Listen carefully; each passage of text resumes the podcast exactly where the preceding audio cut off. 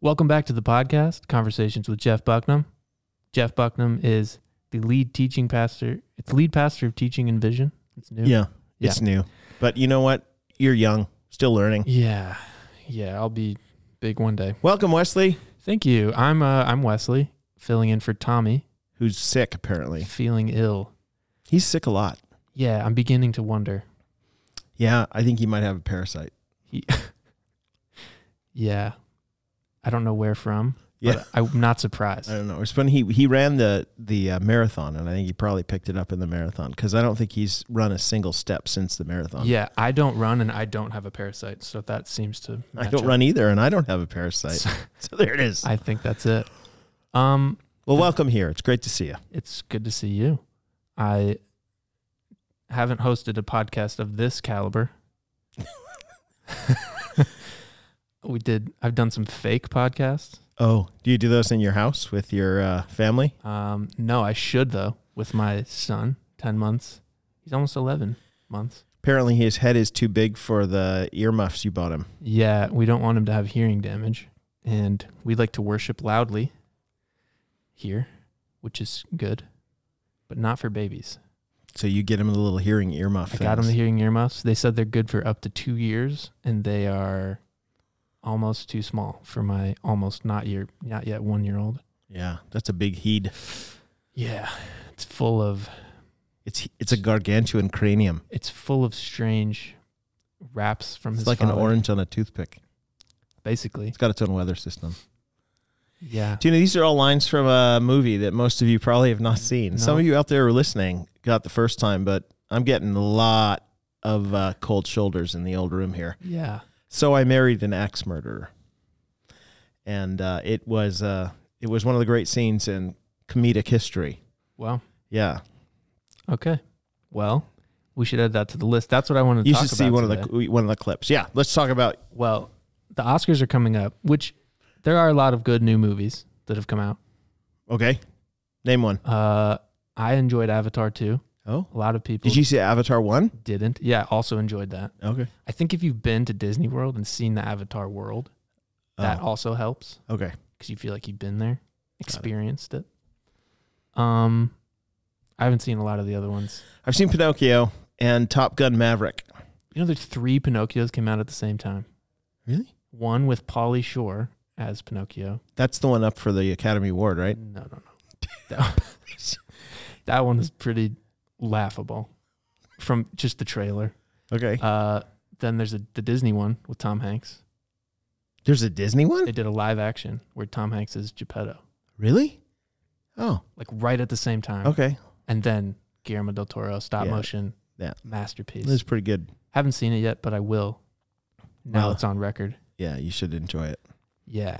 Um, what are some of the best movies you've seen In my life? in life and recently? Well, the best movie I've seen in in life is The Shawshank It's Redemption. Facing the Giants. Okay, um yeah. and uh yeah, We Are Marshall. Now, we Shawshank Redemption Mhm. And then I would probably place in that cat. Okay, so the first time I saw The Matrix, it blew Yeah. my mind. Yep.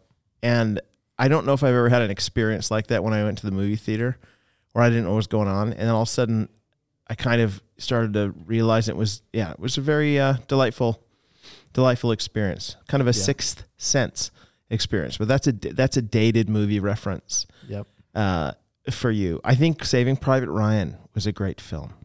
And I enjoyed that one. Two a of lot. yours are war movies. And No Country for Old Men, I liked a lot, even though I- lots of people hated it. I really enjoy that Yeah. movie, not because eh, from Yeah. a movie perspective. Funniest movie ever, Dumb and Dumber. Really? Yeah. Okay. Yeah, it's pretty good. But that's my uh, look. That's kind of my generation, like No, right. mid mid nineties. I graduated from college in nineteen ninety four. Yeah. So yeah, I like. I've found I like a lot of the older. I like Tommy Boy and real okay, the Blues Brothers. Oh. okay. That's an eighties film, and uh, Tommy Boy's nineties. yep. That's great. Yeah. Trying Are to you? think. You're kind of a filmmaker, though, aren't you? Do you like you want to make movies? Um, I mean, if if someone said, "Hey, we'd like you to direct a movie," I'd be like, "Okay," but I Has that happened? Have people come up to you and said um, that to you? Yeah, I yet? usually turn them down. Say, "Sorry, I'm doing the Lord's work." Wesley, how old are you? I am 24. Wow. Yeah. So, I could be your father, um, yeah, Wesley. I, I am think you your are the father. same age as my mother. Oh dear. Yeah, her name is Jeff. Also. it's not. Okay. It's not. Okay. Um, okay. So, do you like? You said two of your movies that you liked the most were war movies. Yeah. Is that? I you don't know like- if that's why. Uh, Is it because it's war? maybe maybe life may, maybe war is a good metaphor for life and maybe i am the guy who who longs for uh, justice and final redemption to win the great victory in the end That could be. i like it. the, some of the lord of the rings movies but they're too long they're far far too long Well, yeah. The in my mind the theatrical versions don't exist. So yeah, you're right. They're, they are long.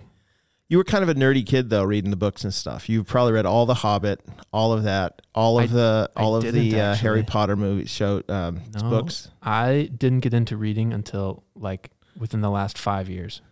wow So now I'm going back and reading all of those things. Okay. I'm lit reading The Hobbit right now. yes well So yeah, nerd, just late, late, okay. late late nerd. blooming nerd. Well, I'm excited actually about the person we're going to talk to today. Yes. Who is it? Uh, his name is Tim Dalrymple, and he is the managing editor at Christianity Today. I think that's a different Tim. No, it's. I thought, isn't that what we got? Sherry, is that who we got? We got Tim Dalrymple, manage. Oh, apparently we have Oh. a different Tim Same Dalrymple. Tim. Well, that's I- okay. well, that's that's a think he's- problem because I prepared for a lot of questions about Christianity Today. So Yeah. I we'll find out who the guy is. Yeah. And we'll let me try this like Tommy. We'll get into it, right? Now. Let's go. I think that's what he does.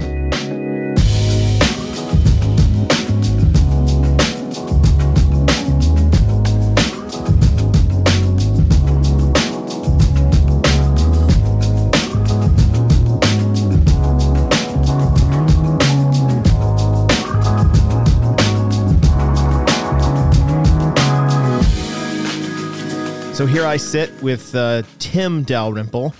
It is Timothy, though. It is Timothy. Right. Yes. And how long have you known that Timothy Dalrymple is the name of the Christianity Today editor?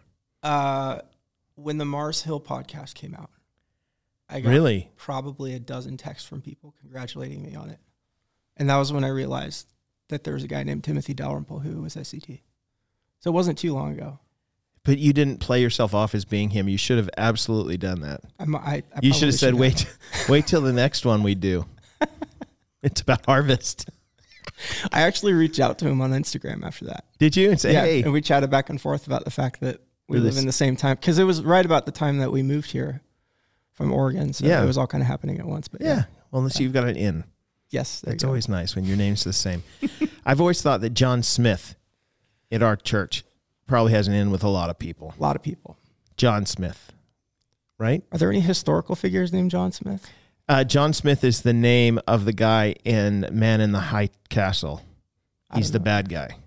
Is that a movie? Yeah. Well, Ah. TV show anyway. Gotcha. But I'm sure that there's a John Smith somewhere around there who killed somebody There's or saved somebody Or an athlete somewhere. or somebody did that. Yeah. John Smith.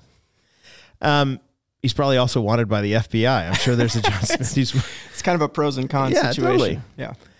so, Tim, you are uh, only at Harvest since when? Uh, we came here November of 2020, Okay. So, right this- at the kind of, I guess it was still in the middle of the pandemic, but yeah. yeah. November 2020. Yeah. It would have been right at the height of it. Yeah.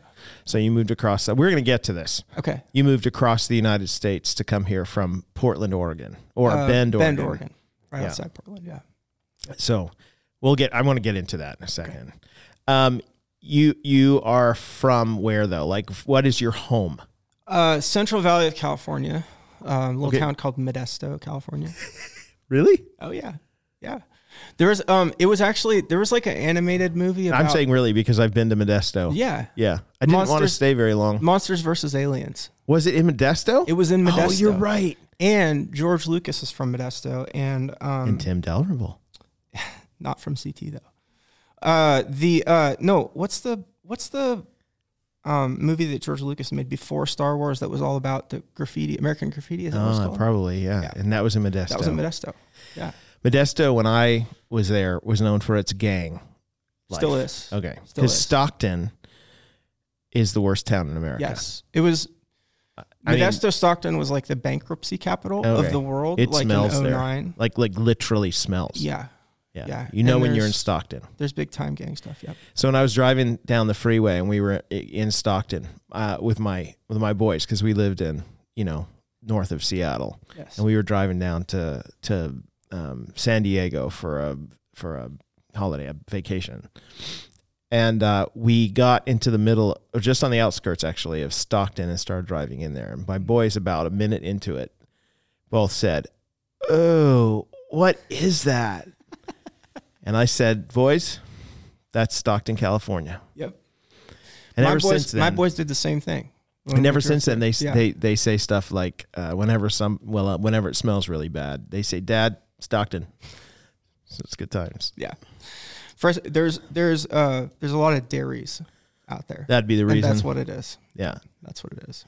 Which, but I gotta tell, where I lived in Canada had a chicken barn right near the freeway, the freeway that came into the town, and so it always stunk like really bad Yeah. on the freeway. It was Yeah. almost like a welcome to Abbotsford smell. Yep.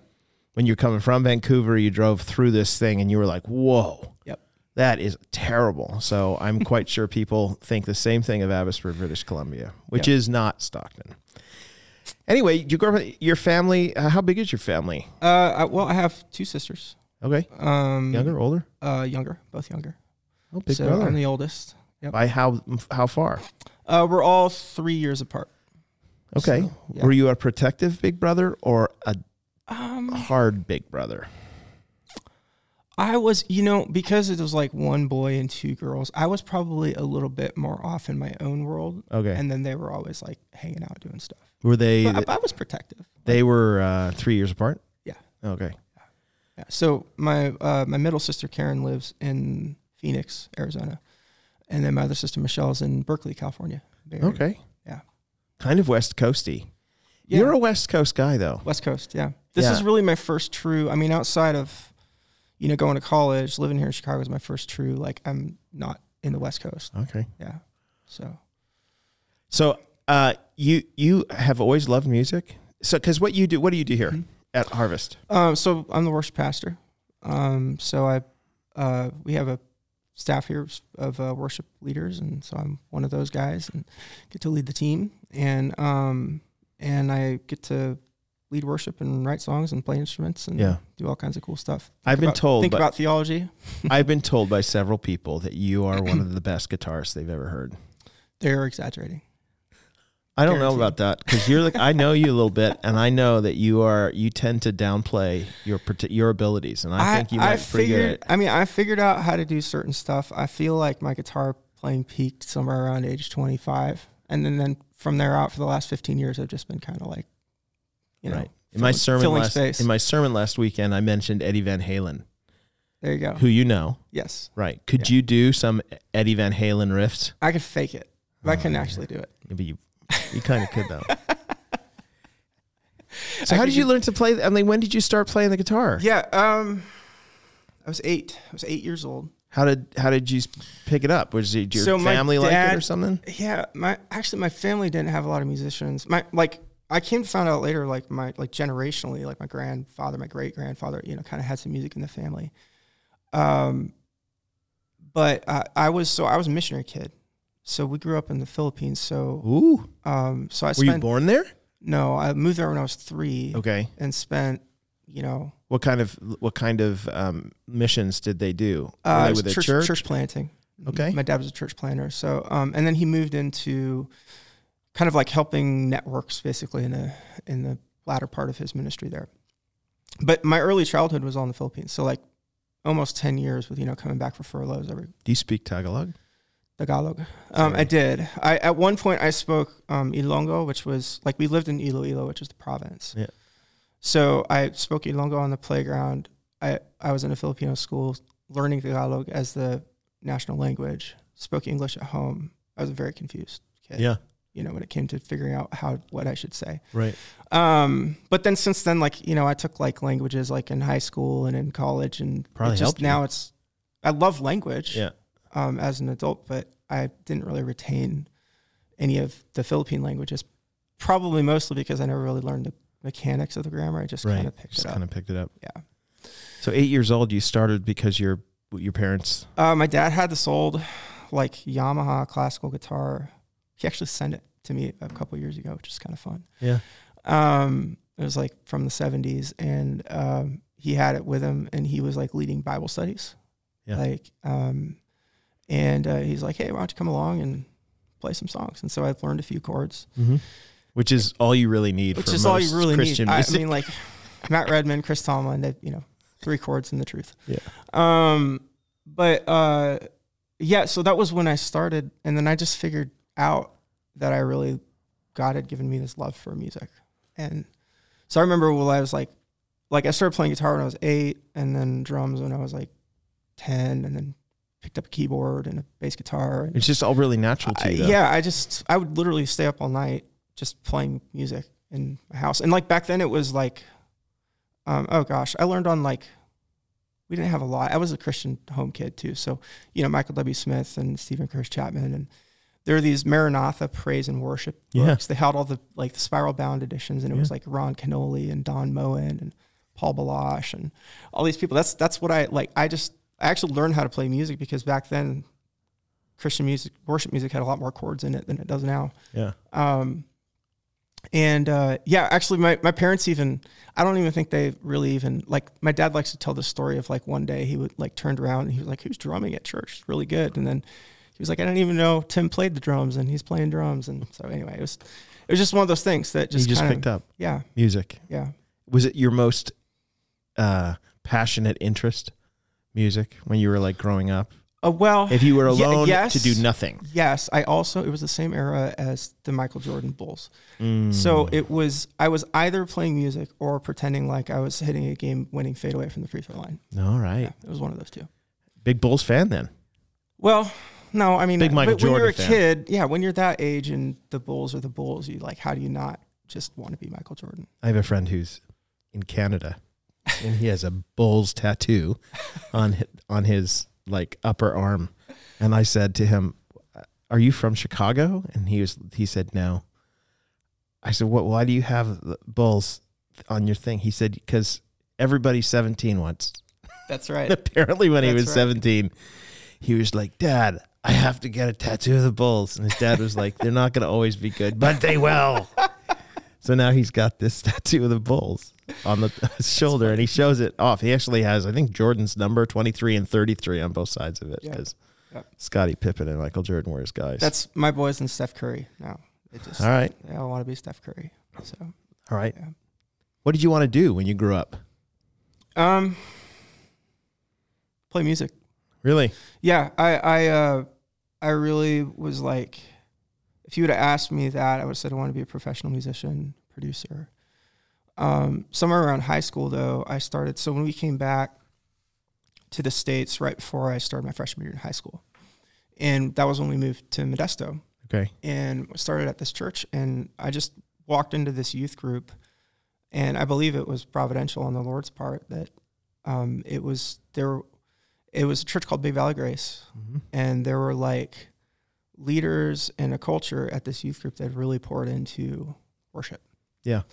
and so as a like 14 15 year old kid i just started showing up they did these like jam nights on thursday to kind of like help recruit people for the worship team and um, but eventually i just started kind of leading worship to my peer group in high school Hmm. and i think it was probably around 15 or 16 that the lord kind of grew my heart towards like oh if i wasn't just it's not just music that i have a love for but there's also this component of leading god's people in the worship of him that Right. that the lord kind of grew my heart towards you know Right. so yeah, You- so I ended up actually going off to Liberty University Why? to be a worship leader.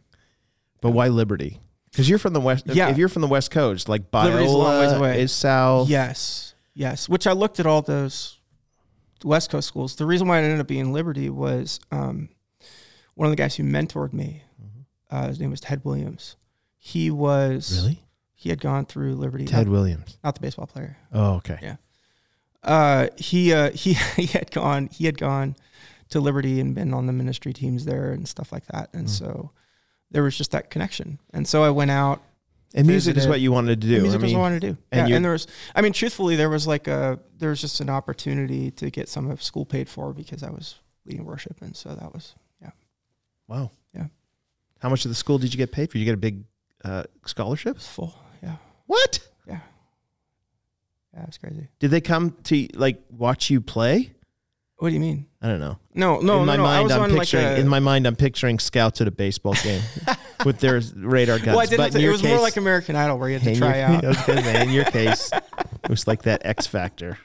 no, it wasn't that at all. Actually, it was um, I so I served on a ministry team. So like through college, Mm-hmm. like two to three, sometimes four weekends a month, we would go out and lead worship at youth events and churches, and Okay. stuff like that. And then, so I mean, it was hard work. It was wonderful experience. Um, but yeah, you know, when you have like, I actually had this weird recurring nightmare that I was continually missing my 8 a.m. class Mm. on Monday morning because we would get in from the road at like two, three in the morning. Yeah. So, but yeah, Did Yeah, you that like was- it? Did you like the that lifestyle? Um, I've of always rock I've always star-y. liked to travel. I've always liked to travel. I've always liked to meet new people. I think part of my Philippines upbringing kind of gave me a broader view of the world, and so I'd never like been like a I just want to stay in one place for the rest of my life kind of person. Mm. Um, so the travel aspect was was was nice. Um, What's the hardest part about being a rock star? being humble.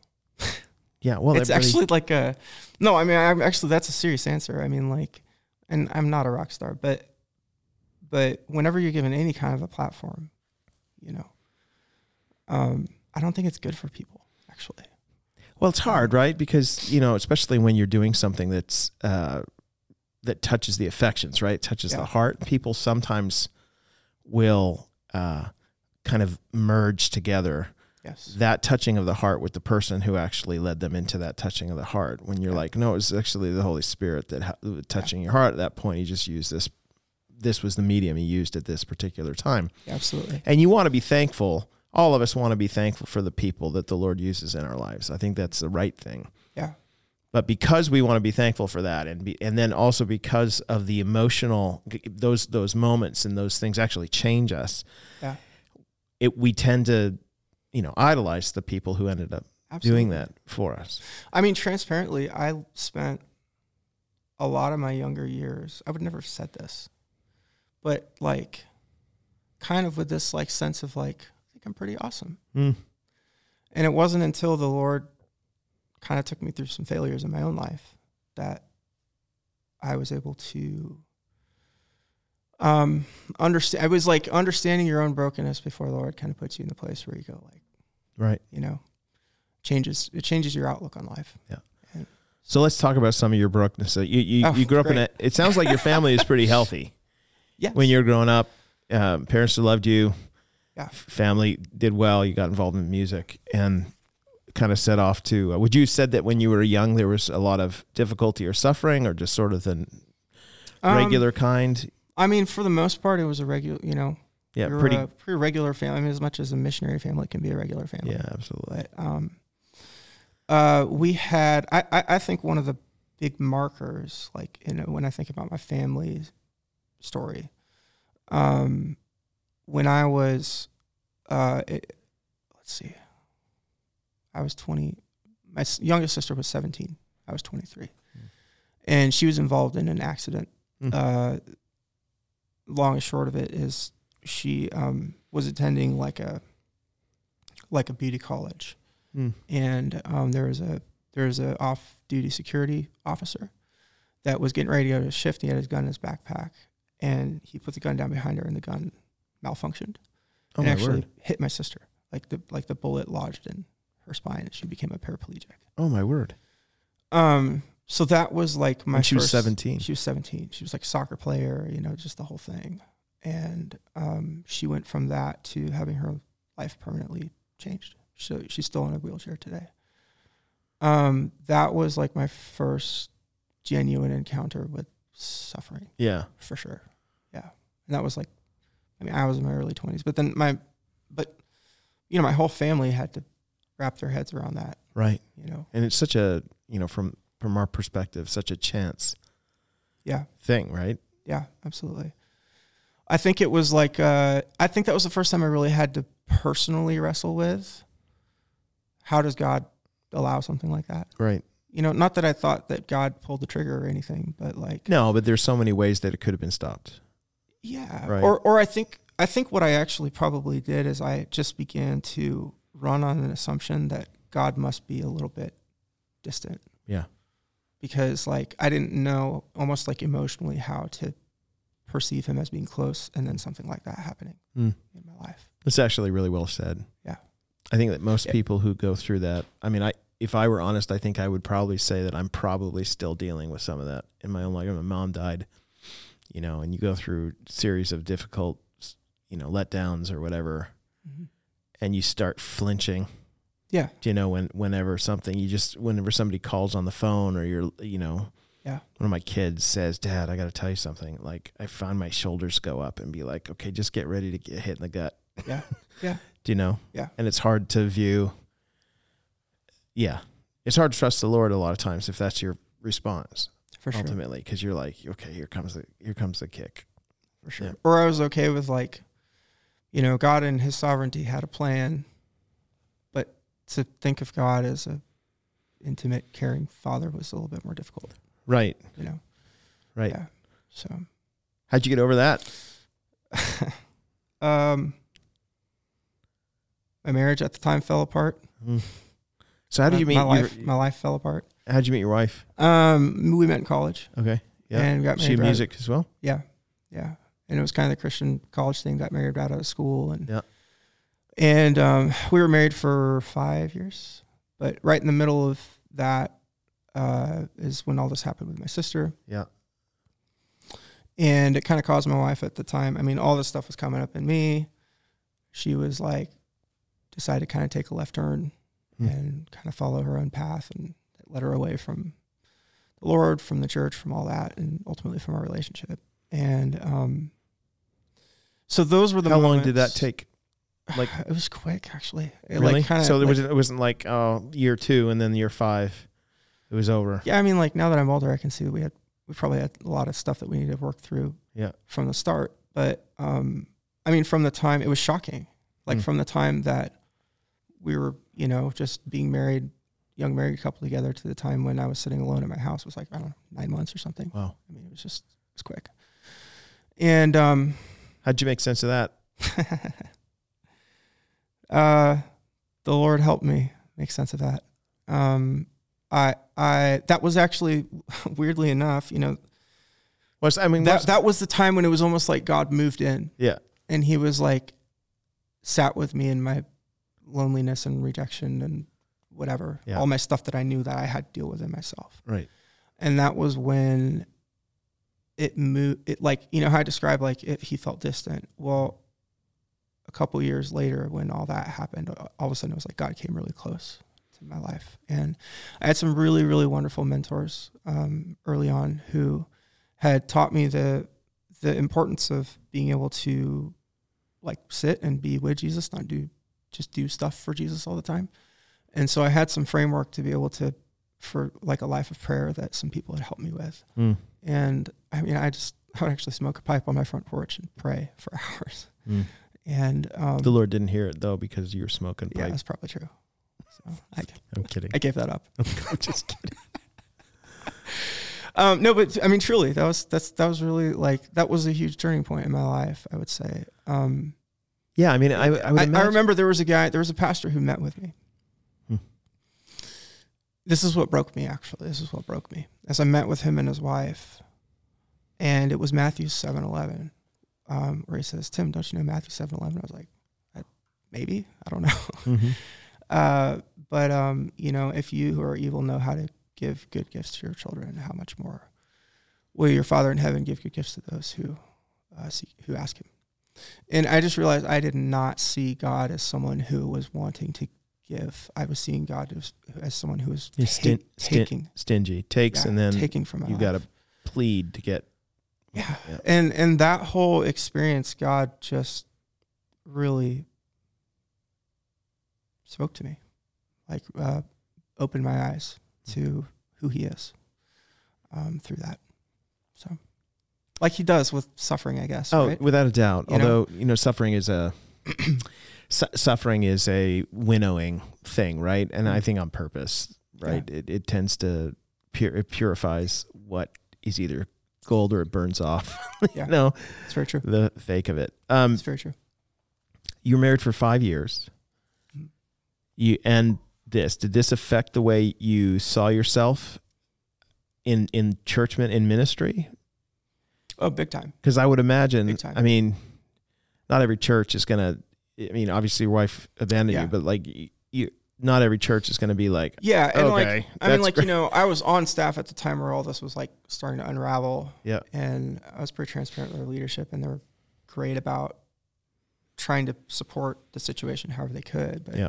at the end of it, I I went into my pastor's office and I was just like, hey, I think I just need to take a step back Mm. for a while. I I, I I need some personal healing in my own life. Yeah. and and um, "So what'd you do?" uh, I stepped out and tried to be a producer. Just kind of back to the original plan, I guess, right? Mm. Um, but uh, yeah, I just was freelancing, doing projects for people, um, which uh, amazingly and I believe providentially is how I ended up meeting Vanessa, Mm. who I'm married to now. I was also How did teaching. I was also teaching music lessons, which I found I was really terrible at. But it was Really? bread and butter, you know. It was a baseline. A lot of bad, a lot of bad chords played. yeah, I was like, I don't know how many more times I can hear this song messed up. Smoke on the water. oh gosh. Um, so how did you meet Ma- Vanessa? Um, there was this radio songwriting contest in the Central Valley. She was a finalist for it because she lived in Fresno, which is a couple hours away. Yeah.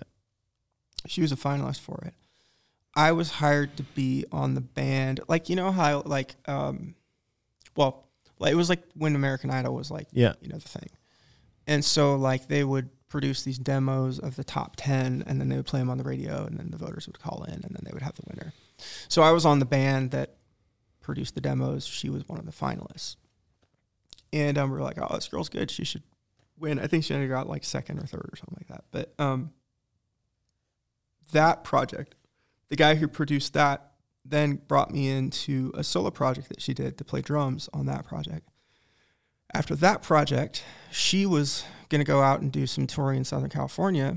And she's like, hey, is there somebody who could come down and could like play a bunch of instruments and help support this thing? And so my friend Chad's like, actually, Tim, he's got a lot of free time on his hands right now, all that. So that was the beginning of our friendship, really. I mean, we kind of like, because of the projects we've been on, we kind of like known each other a little bit. mm-hmm. Um, but that was the beginning of our friendship is At what point did that friendship stop being a friendship? Uh, it wasn't until maybe like six months after that. Really? How'd that happen? Um, so we we like, um, after that, I ended up I was going to play with this band in Atlanta. She went off to Nashville and moved, and it was one of those things like once you kind of start getting to know somebody, yeah, and then you like go your separate ways, and you're kind of like, actually, that person was really liked them. really cool. And um, so then we just started like talking on the phone hours a day, and and then we started, you know, kind of I would come up to Nashville for something, and then we would grab a burrito or something, and then and then we started meeting. And there was this little town called Chattanooga that was halfway Yeah. between Nashville and Atlanta, and so we would just meet there and hang out, and that was that was really when we began dating. And um, from there, I mean, like as soon as I really What's the got- most romantic place in Chattanooga? Oh, um, they have the longest pre- pedestrian bridge. So you walked the longest pedestrian And bridge a there's little this bit. ice cream place at the end of the pedestrian bridge. right? That was so pretty nice. all of you out there who are There- have budding romances, Yes, and there was this place called the Terminal that was a it was like an old train station that converted into a restaurant, and it Okay. had a rooftop, and it Yeah. was it was like some of my most blissful memories of my life were having dinner with my future wife at the terminal, and I found out that it just closed over COVID. I was so bummed Ah. out. I know. Yeah. So so you, you guys started kind of seeing each other, and you know, I Vanessa has her own background story, and that was a bit painful as well with Yeah. relationships, and so I imagine you guys were not doe eyed when you went into no, this. we found a lot of common language where we were like, I mean, we had both been involved in celebrate recovery, you know, Yeah. leading up to it, and so we were very much at a place where we we're like, I'm, you know, I mean, neither of us were actually looking for a relationship, but it was just more like, wow, this is you're a really amazing person. Here's all my stuff, and here's what I'm about, and kind of vice versa, Yeah. and that really actually created the conditions for a really honest friendship that grew quickly. so how long did you know before you, you guys got married? Um, well, I knew her for, s- for, um, I knew her for a few years, but we really didn't hang out. I mean, more than a year, maybe. Okay. So we were we were engaged for three months, and we dated for six. Okay. months. so, Yeah. So that's pretty relatively quick. yeah. But again, Okay. it was like I, I've, I'm not like a, I mean, I'm decisive, but I, I I say this with all sincerity. There are a few things I've been more sure of in my life. Hmm. than the fact that Vanessa, God brought Vanessa into my life. Right. And so when it came time to like, do you want to spend the rest? I, I was just like, I knew that she was absolutely um, the quality um, and the type of person. Yeah. Uh, plus, I just loved who she was, and I just knew that it would be uh, or what it is. Yeah. Fantastic, you know, beautiful. My- She's my best friend. Yeah. So Um, you guys been married how long now? uh, gosh, eleven years. Eleven years. That's Yeah. fantastic. And Yeah. three children. three children. Jack is 10. Finn is uh, eight. And Esther just turned five. Yeah. Yeah. She's Esther's five. She is. She's so little. Dude, she's talking she's like just- so much more now. Dude. I love her. She's, yeah. she's a little chatterbox. That's fantastic. Just like her mom, talking a lot. I, I'm going to. Can we edit this part of the podcast? No, that's fantastic. yeah, no, I, I the, your kids are, are great. They're around the they're around the stage lots of times, and I I it's one of my my favorite things is actually when your kids kind of bu- bust out onto the stage and stuff. You know, that's because that's one it's of the happened thing- multiple times. Well, that's what ends up happening, though, right? It there's- happened like a couple months ago. I was in Elgin leading the son, son of Su- uh, song "Son of Suffering," Yeah. which is pretty, you know, Yeah, intense. pretty intense song. And it's in the middle of the second service, and Esther's pulling on my arm during the bridge because she wanted a snack or something. Yeah. And she just Honey, has I'm- no i- she has no idea that Honey, we're in I'm the middle doing of worship. something right now. Yeah. Yeah. You know what though, those kinds of things are uh, humanizing and I think it's great. You know, Yeah. it's just talking about what you said before. It, Yeah. we're we're all just people Yeah. with kids who don't care how That's right. how others might view us or not view us. We're That's right. yeah, in the end it and so and sometimes it's great to have them them do that kind of thing. Um so you got you guys ended up though in Oregon somehow. Did you move there right after you got married? Yeah. Uh, about a year after. Why? Um, well, we had. You just had to be near Portland. no. You're like, I'm pretty weird. It was, you I'm gonna know, it was the time of skinny jeans and Toms and yeah. Phoenix. No. Um, the uh, we so when we got married, it was funny because we kind of had this, you know, we had both tak taken a step out of like full time ministry for a while Mm. and done other things. And when we got married, though, we, we were like, really, we would we want to serve in the church. Um, we had, but you know, she'd been a full time worship leader, um, and uh, down in Fresno as well. And we actually had kind of had this funny moment where we're like, so who's gonna go to work? um, but um, I had been um, like the I grew up in my time in the states was kind of like the kind of like the attract, attractional church program driven kind of suburban big church thing. And I was kind of like just to be honest looking for something different. Hmm. I was like if I'm going to go and serve at a place I, I, I might want to try a little different model. And so there's um there was this uh, church that was a little church up in Bend, Oregon called Eastmont Church.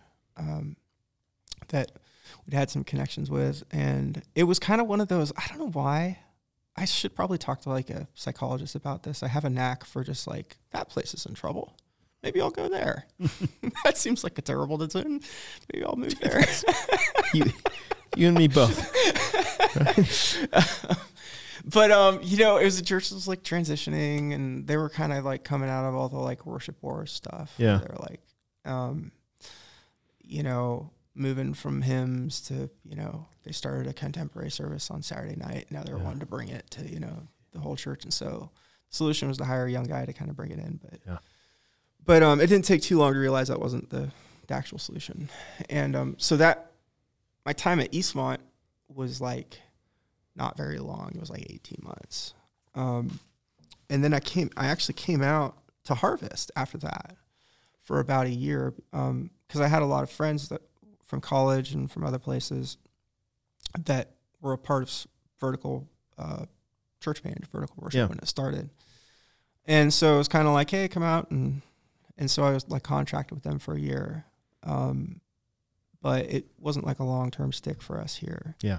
So you went back to Oregon. And Going back to Eastmont, who, while we had been out here, had kind of had a complete turnover. Their longtime pastor left, all their staff left. My buddy Blaine, that came on at the same time I did, Just in one year. in one year. Wow. It was actually like two weeks after, I had no idea, two weeks after we announced that we were going to come out here, the lead pastor announced he was retiring and moving to Colorado.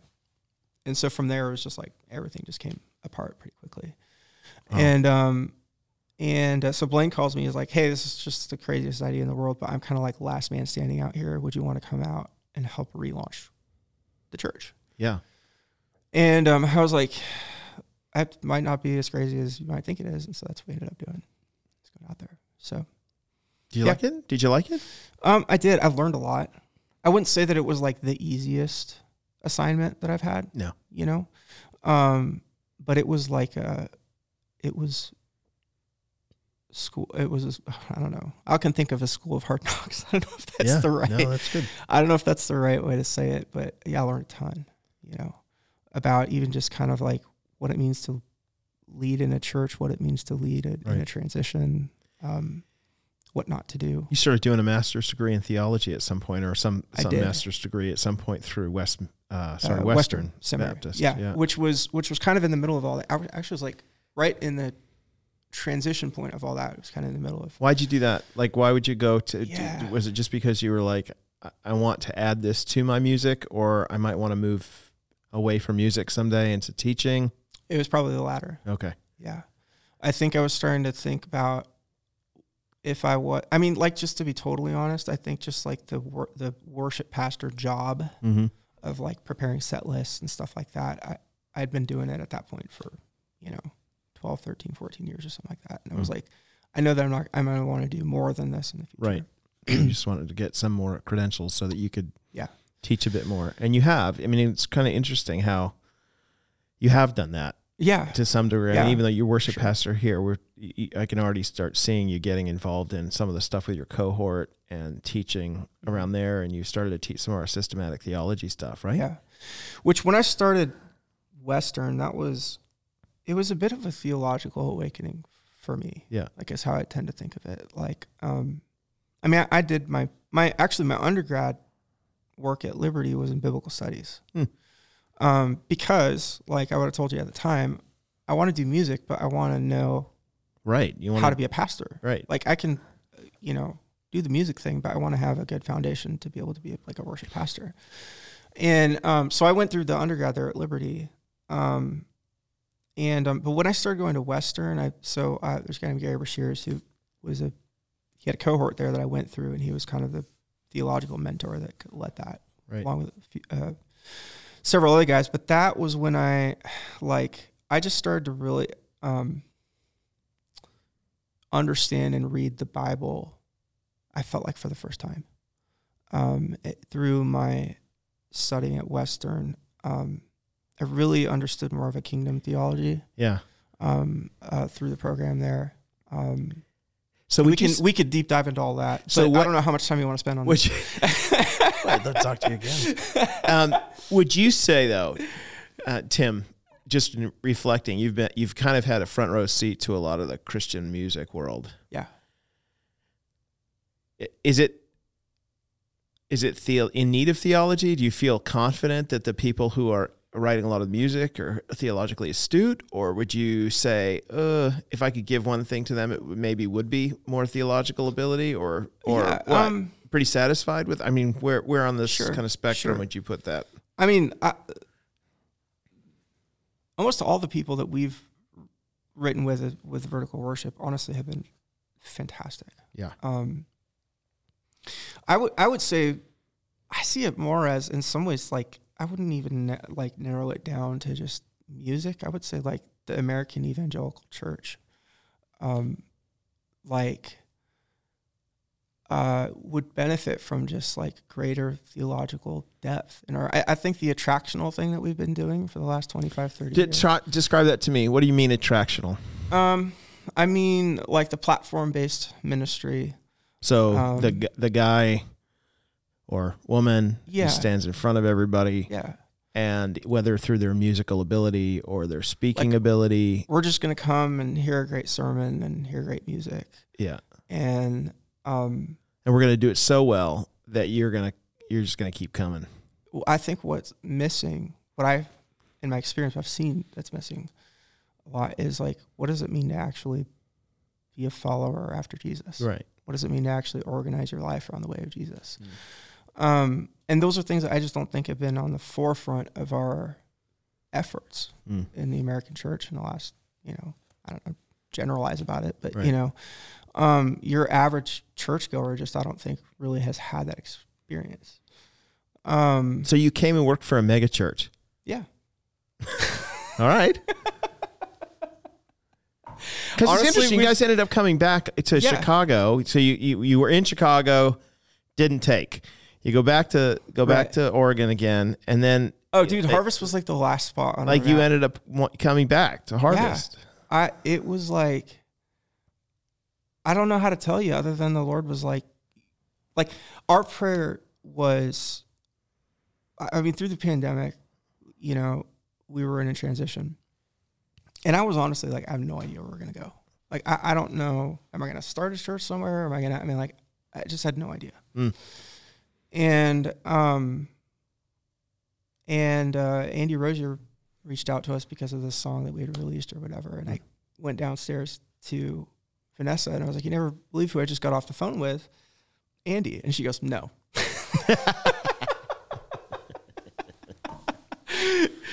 um, but as the Lord sometimes does, or at least in our lives, He has done it a couple of times where you find this like, you know, our prayer was, God, we'll go anywhere you want us to go if it's a place where you're moving. Like what I don't want to do is just have a professional ministry job and just live Right. out my years doing that. Like I really You want make a difference. You actually Yeah. want to absolutely. contribute to to some the furtherance of and something. somehow or another, God led us back here in that prayer. yeah. And um, so here we are. Well, dude, I I I speak for a lot of people when I say I'm thankful that God led you back here. You know, like, I've said this before to people when you come to a new ministry like like I have here, you look around and you you try to figure out, okay, I mean, Lord, you got here way before I did. Um, clearly, Harvest had had a lot of uh, profound ministry in its past, right? Yeah. But in this particular season, Absolutely. things were not going well. Yeah.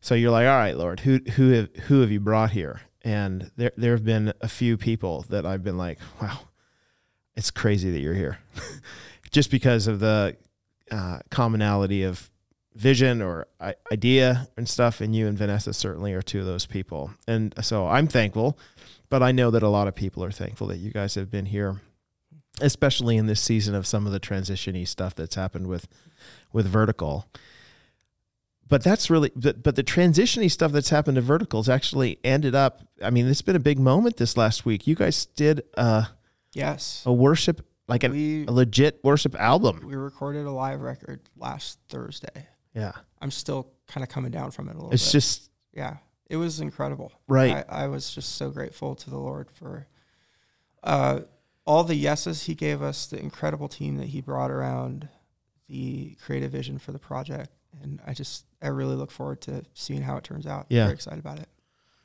it's fantastic Yeah. it's fantastic uh, tim thank you so much for joining me Yeah, here thanks for having me.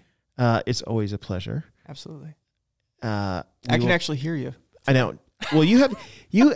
That is one thing I didn't ask you. You don't hear well or at all out of one ear. What Uh, happened? Not very well. It's, What and happened? It's getting worse. It's Are you are you like uh, what's his name Bailey from It the is. from the from the It's a Wonderful Life George Bailey? doesn't Could hear he out of not his hear? one ear. Oh, really?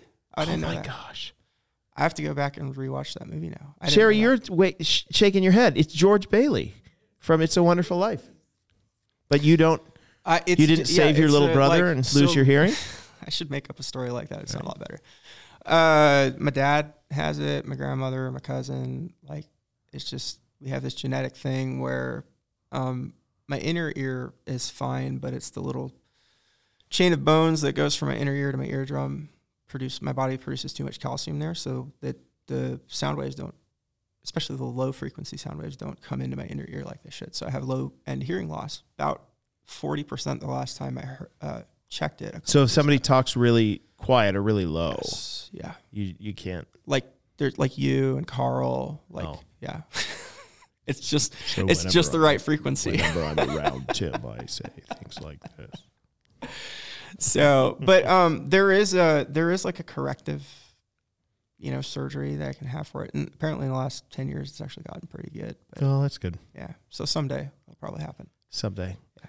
Do you know though that that hearing loss can be useful too? My- As my my uh, I have a friend who has uh, hearing aids, and he's frequently told me. I mean, he obviously would love to hear better, but he's told me sometimes it's helpful. You just turn them down, It and is then it's pros people cons. people start talking to you, and you just point. at your there ears there and is say, times and my team that works with me they know like i just i just joke about it openly now because i Mm-hmm. just i'm deaf you know i and um they but for a while like when people are getting to know me like they're like oh my gosh is he a jerk like he's talking about this Yeah, he doesn't even. totally He's not, even acknowledging responding to me. me. I didn't even know you were there. sorry guys i'm deaf so Okay. so th- this should be a note to everyone. If you talk to Tim Dalrymple after a service or around the town, that's and right He, and i don't you're respond. talking to him on his his left side. that's right There's a good chance he's not hearing here's you. a good chance So- i'm, I'm just nodding politely It's Right. like- All right, good on you. Thank you so much for for being here. Uh, for the rest of you, we'll catch you on the next one. Bye bye. Thanks.